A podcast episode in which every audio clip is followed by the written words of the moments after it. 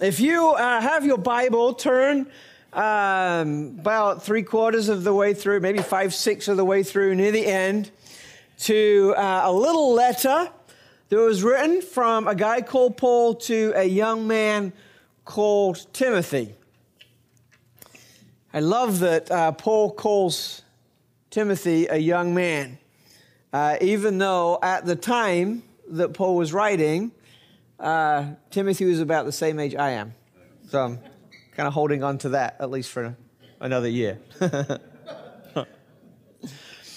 so, over the next four weeks, um, put together a little series called It Makes Sense C E N T S. And we're going to talk about something that honestly is pretty awkward for most of us to talk about because it consumes so much of our thinking and our worrying and our drive. Some have it and some don't. Some use it well and others waste it.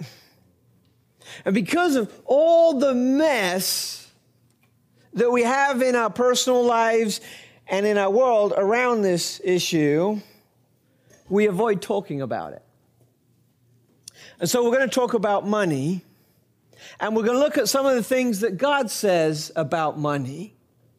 Because the things that God says about money have the power to clean up all the mess around money in our lives and all the mess in this world.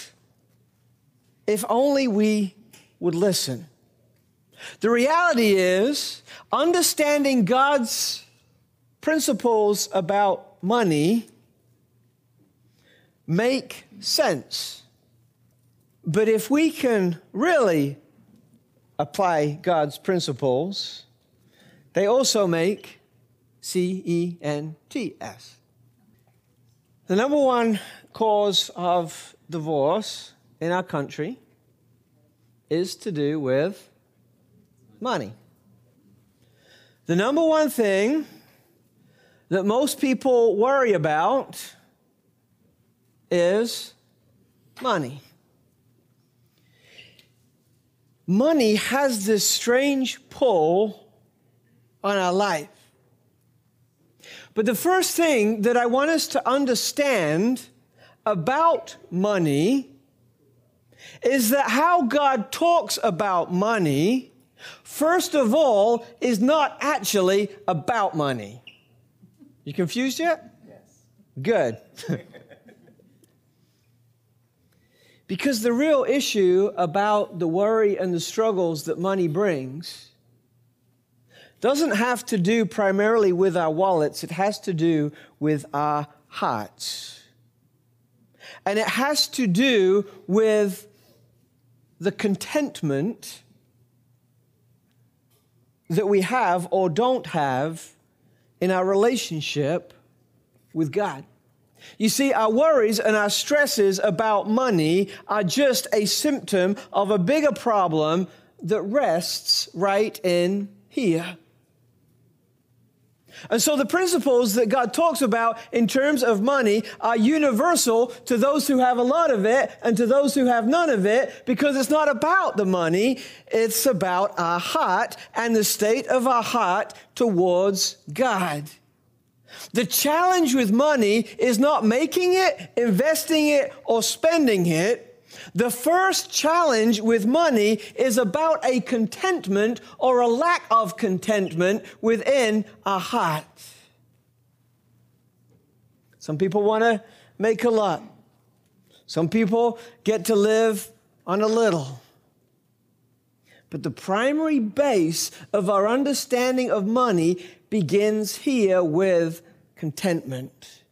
And so today, I want to point us towards contentment because contentment makes C E N T S. I want to say three things about contentment. Three places that we can end up in if we have it or if we don't have it. We can end up in a peaceful place if we have contentment. We can end up in a precarious place if we continue to live with discontentment. But if we can understand God's principles, then we can get to live in a very privileged place when it comes to our finances. So, 1 Timothy chapter 6. This is how Paul starts off in verse 6. He says, True godliness with contentment is in itself great worth. After all, we brought nothing with us when we came into the world, and we can't take anything out with us when we leave. So if we have enough food and clothing, then let us be content. But people who long to be rich fall into temptation and are trapped by many foolish and harmful desires that plunge them into ruin and destruction. For the love of money is the root of all kinds of evil, and some people craving money have wandered from the true faith and pierced themselves with many sorrows. Paul is saying the greatest wealth that we can have, the richest we will ever be, is when we are content in Christ. And Paul says, I, have learned this secret of what it means to be content. I've learned to be content whether I have a lot of it or a little of it. Says that, that mystery, that secret has been revealed. It's not about the cash, it's about the heart. Then he goes on to pass on some of his, his wisdom to Timothy. He says, Here there are three things that you need to understand if you want to embrace a contentment that makes sense. He says, First of all, realize money and you're clamoring for it is only temporary and it's not really yours anyway. He says it this way You came into the world with nothing, and you will exit the world with nothing. The thought here is that anything that we have in the middle, anything, is a bonus. And this idea that we came in with nothing and we're leaving with nothing should change our perspective on finances. It should teach us not to worry. It should teach us to hold things lightly. The first thing he's saying that if you want to be content, you got to start to think differently.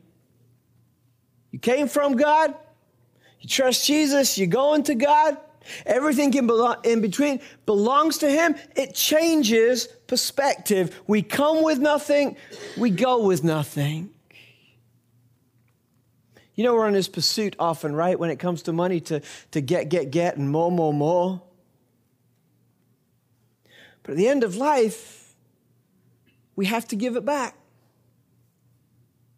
I'm sure you've probably heard the story. I don't know if it's true or not about the man who was making some plans for his funeral. He wasn't hugely wealthy, but he had a lot. And he loved his money. And so he said to his wife, he said, when, when I die, I have one last request that you would put $100,000 in my casket so I can take it with me when I go. And she's like, that's silly. You can't do anything with it there. He said, No, no, no, I, I really need you to do this. You got to do this for me, $100,000. Put it in my casket just before they lower me to the ground. It's the only, only request I have. And he keeps badgering and pestering. And eventually she says, Well, if it's what you want, I, I guess I'll do it. So the, the gentleman passed away. They had a lovely service and they went to the graveside. They're just about to close the casket for the final time. And she walks, she walks up to the casket and she opens her purse and she takes out this envelope and she puts it in the casket. And the casket is closed and it's lowered and the dirt is thrown on top. you, got, you got where I'm going? and they start to sprinkle the dirt, and someone said to her, What, what, what was that that you just put in your, your husband's coffin? She said, It was a check for $100,000. right? We came with nothing, we go with nothing, right?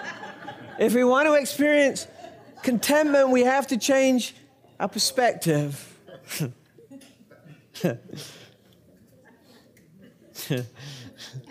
One of the things I love about my wife is she always laughs the loudest and the longest.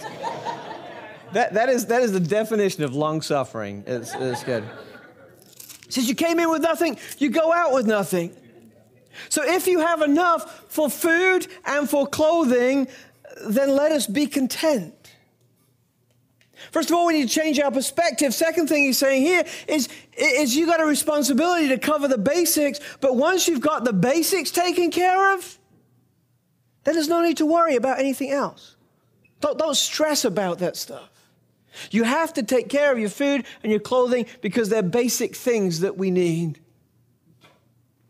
That's why I think the gospel is so um, keen and so bent towards helping those who don't have the basics, right?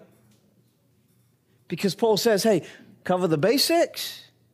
And, and, and, then from there, stop, stop worrying, right? Get your needs met. Don't, don't, don't worry about your wants. One of the reasons that we get so discontent with our money is because we're caught up not in need, need, need, but we're caught up in want, want, want. And part of the problem of our day is that we've confused want with need, right? A contentment towards money puts us in a peaceful place. This different perspective makes us peaceful. Once we have our needs met, then we have a foundation from which we can be peaceful. Verse 9, but people who long to be rich fall into temptation and trapped. Listen to these other words here foolish, harmful desires, ruin, destruction, craving, wandering from the true faith. The third thing that I think he's saying here is that if you want to experience a contentment about money that will put you in a peaceful place, change your perspective, get your needs taken care of, but building on that, quit lusting after things. Quit, quit wanting things that you don't need. Quit playing these stupid games that we play to get more, more, more so we can look better and bigger and prettier. Tracy and I are a little bit different in this. We'll go to the store, and I, am looking for the bargains. And honestly, even if I don't need it, if it's a bargain, if it's cheap, it's discounted, I'm, I'm interested. And so often we'll go to the store and I'll come out with a couple of bags, and Tracy's there she's got no bags. She said, I don't, didn't see anything that I can't live without.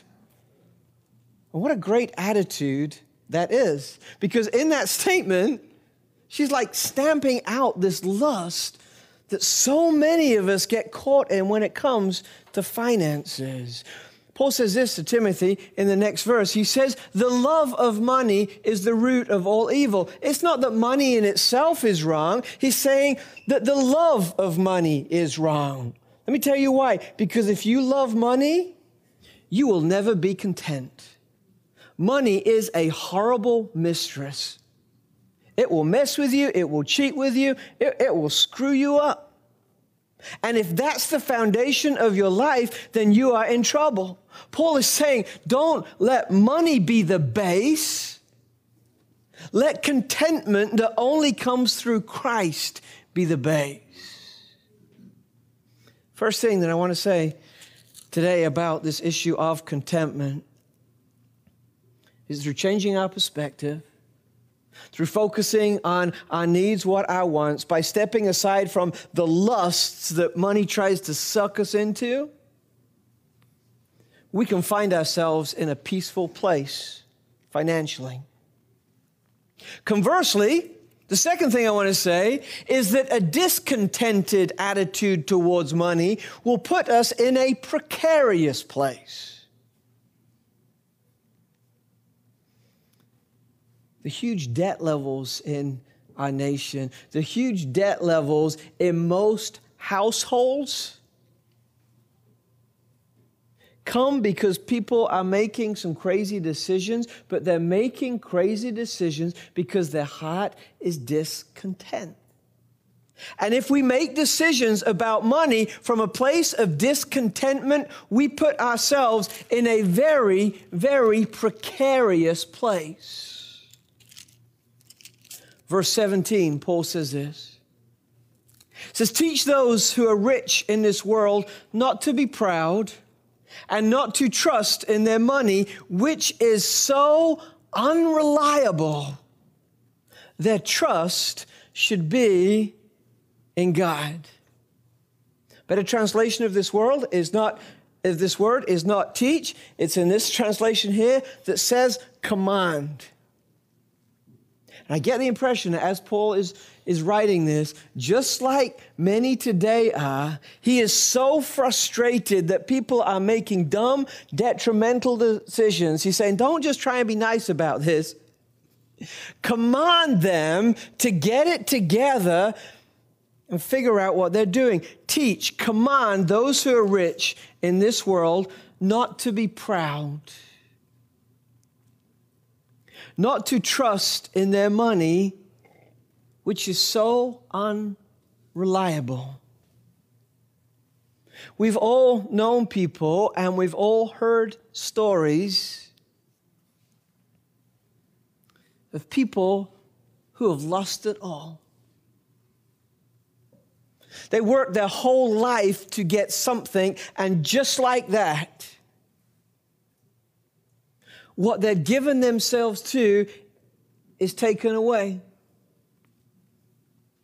Was it a couple of weeks ago that Zuckerberg in one day lost $14 billion? Can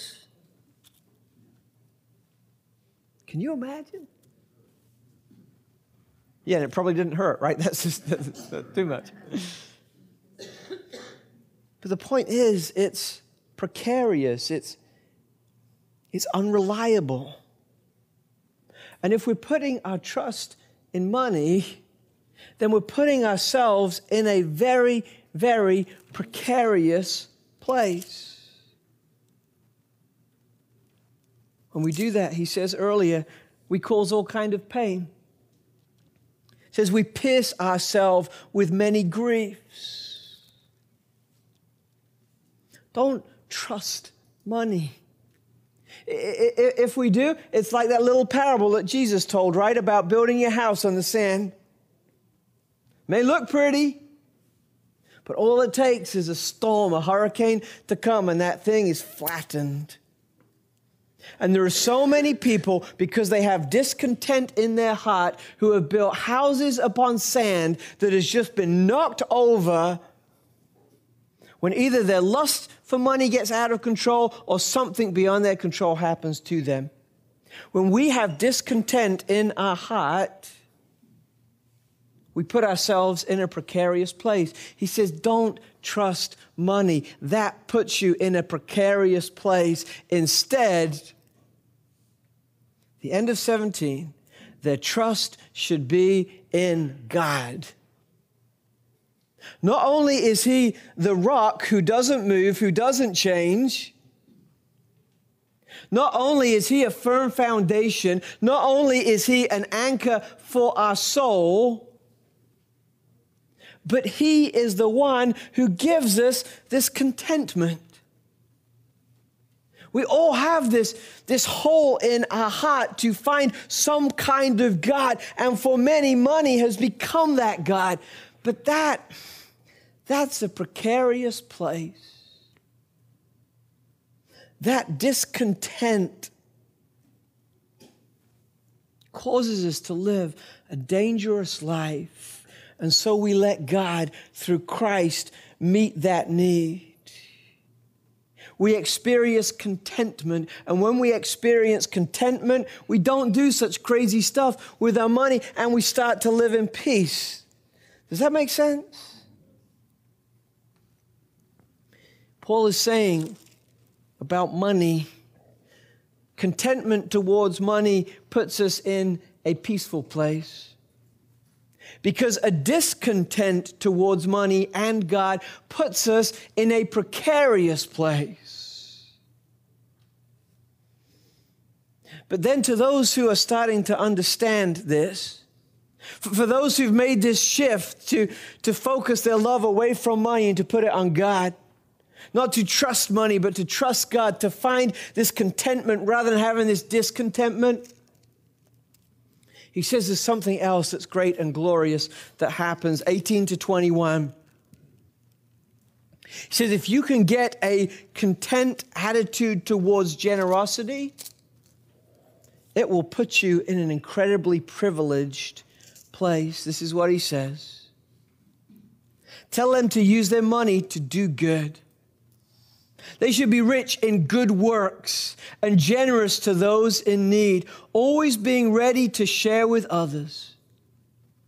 By doing this, they are storing up their treasure as a good foundation for the future so that they may experience a life that is truly life.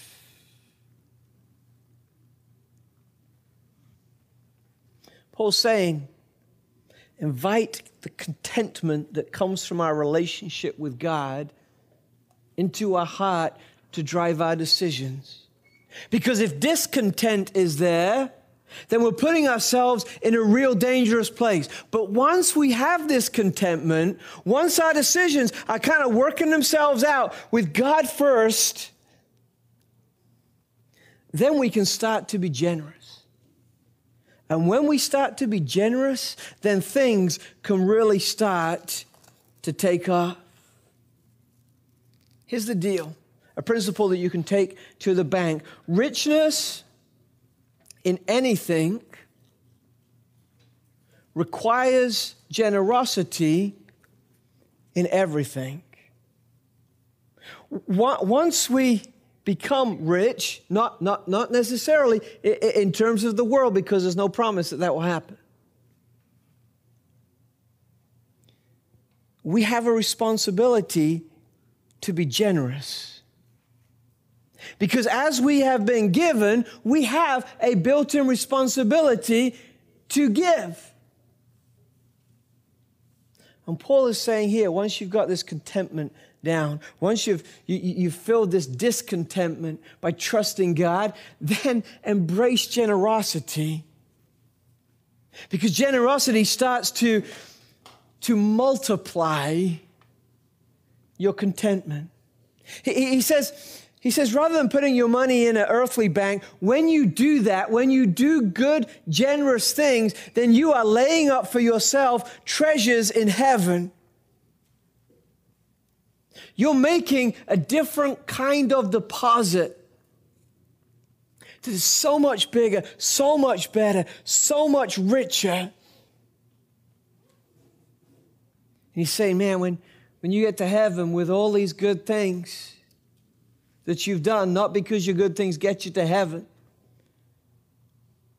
but when you see those things turned into treasure, man, you are going to be rich in the deepest possible way. He says we all need to find our contentment in, in Christ. Then we can start to have conversations about money. Because if we're discontent, then we do crazy things with our money. But don't think that Contentment is just enough because there's more coming. There's a, there's a greater thing that can happen as we embrace generosity. He says, Timothy, guard what God has entrusted to you. Be a good steward of that which is really important. He says next, avoid godless, foolish discussions with those who oppose you with their so called knowledge. He's talking about gossip here, and I, I was reading this. Why, why is he talking about gossip and all this kind of stuff? Why is he saying to, to avoid that kind of stuff?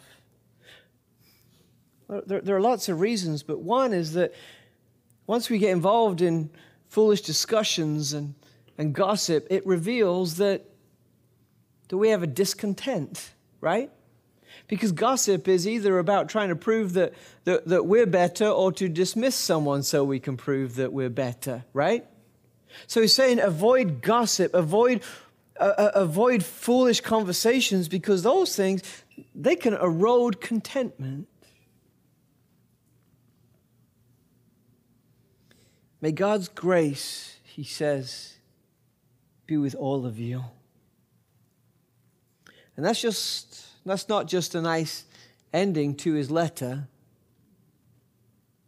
In it, he's outlining the means through which we experience contentment and satisfy the discontentment so that we can begin this life of generosity. Because contentment comes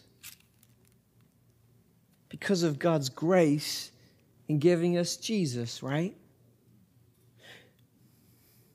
The issues with money, first of all, don't have much to do with money. First of all, they're about our heart. And in terms of our heart, may grace be with us, right? Because it's through grace that we experience contentment. Over the last 11 months, I've nearly finished it. I've been um, reading Oswald Chambers and his daily devotion. Has anyone done that? Called My Utmost for His Highest. Fascinating stuff. A couple of weeks ago, he made this statement that just changed my thinking uh, on some of those issues a little bit. It, it would be easy to think that because of this teaching, we need to realign our priorities, and of course we do right? Where money was top and God was second, we need to make God top and money second. We need to make that shift. But making that shift alone is not enough to give us the contentment that our heart desires. This is what Chambers says. He says when it comes to issues of priority, it is not simply God first or money second, and whatever and whatever and whatever. He said, It is God first and God second and God third.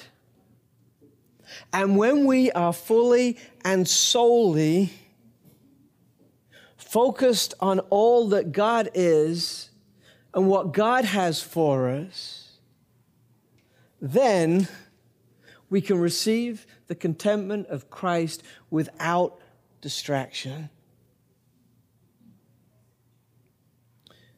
So here's how I want to wrap up. The issue of money that we all wrestle and worry and stress about isn't first about money, it's about contentment.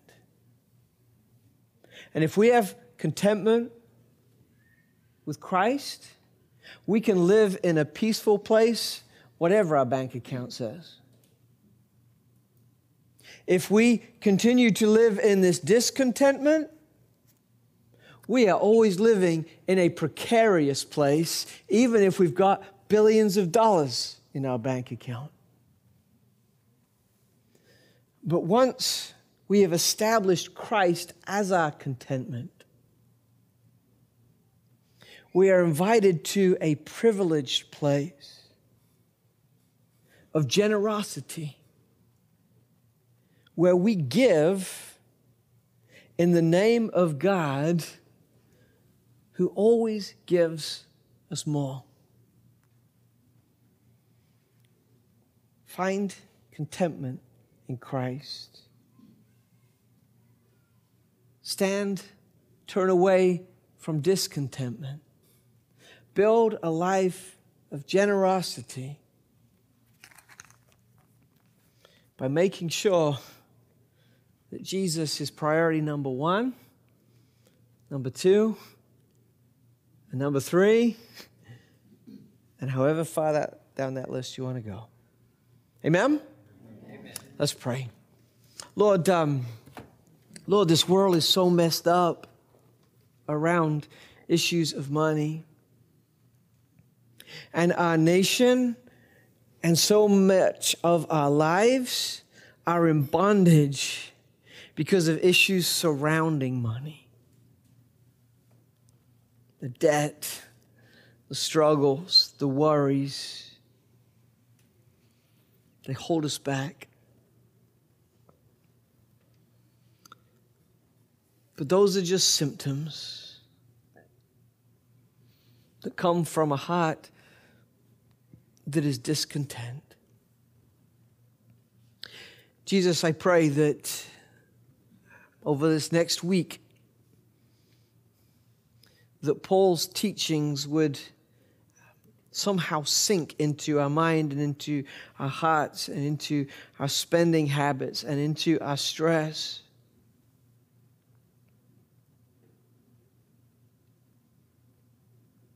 And I pray, Jesus, that that would happen because we are letting you fill the discontent in our lives.